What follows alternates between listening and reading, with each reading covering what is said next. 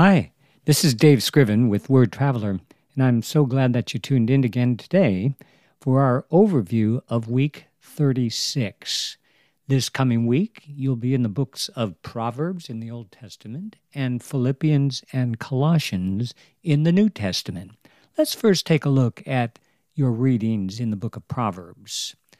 The book of Proverbs delivers highly practical advice on literally dozens of relevant subjects. Its primary purpose is to teach God's people to seek wisdom and to act righteously. More than any other single subject, the writer of Proverbs instructs his readers in the proper and improper use of the tongue.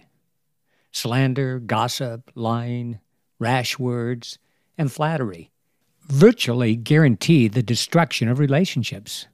But, quote, the tongue of the wise brings healing, and a healing tongue is, quote, a tree of life.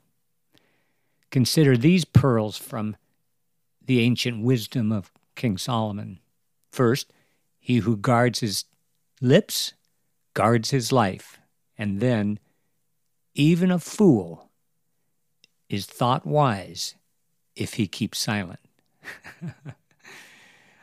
All right, now let's look at the New Testament readings in Philippians and Colossians.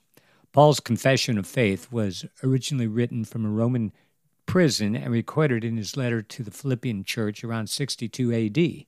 It summarizes the main intent of all Scripture.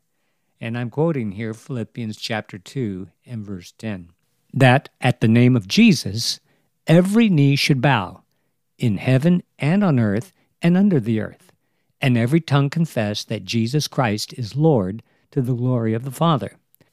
Well, folks, that's it for our overview of week 36 in our Bible reading initiative called Word Traveler. We'll see you back here tomorrow. Thanks for tuning in.